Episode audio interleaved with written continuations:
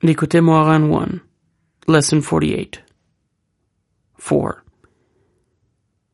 These three concepts, the Sukkah, praying with force, and the land of Israel, also rescue people from quarrels and strife, as in, hide them in a Sukkah from the quarreling of tongues. Psalms 31:21.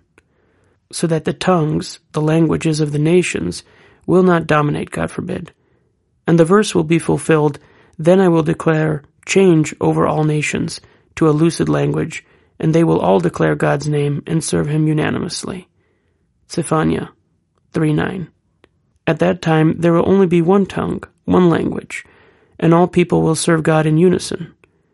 Then falsehood will be eliminated, and the truth will prevail and be revealed in the world.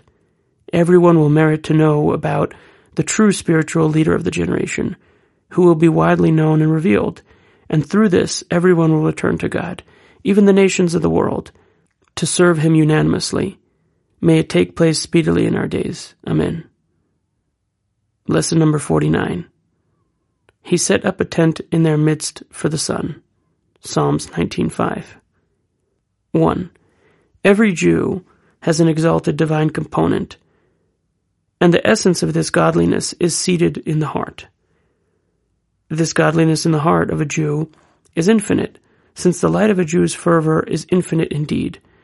That is, there is no boundary or limit to his yearning for God.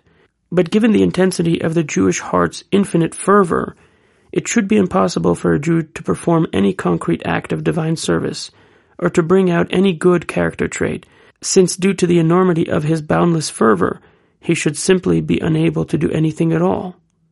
This whole phenomenon parallels in microcosm the events that took place at the very inception of creation, as explained at the beginning of the Etz Chaim.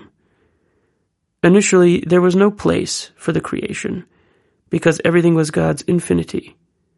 The Holy One, blessed be He, wanted His kingship to be revealed, but it was impossible to achieve this except by having separate, finite entities, which could apprehend Him.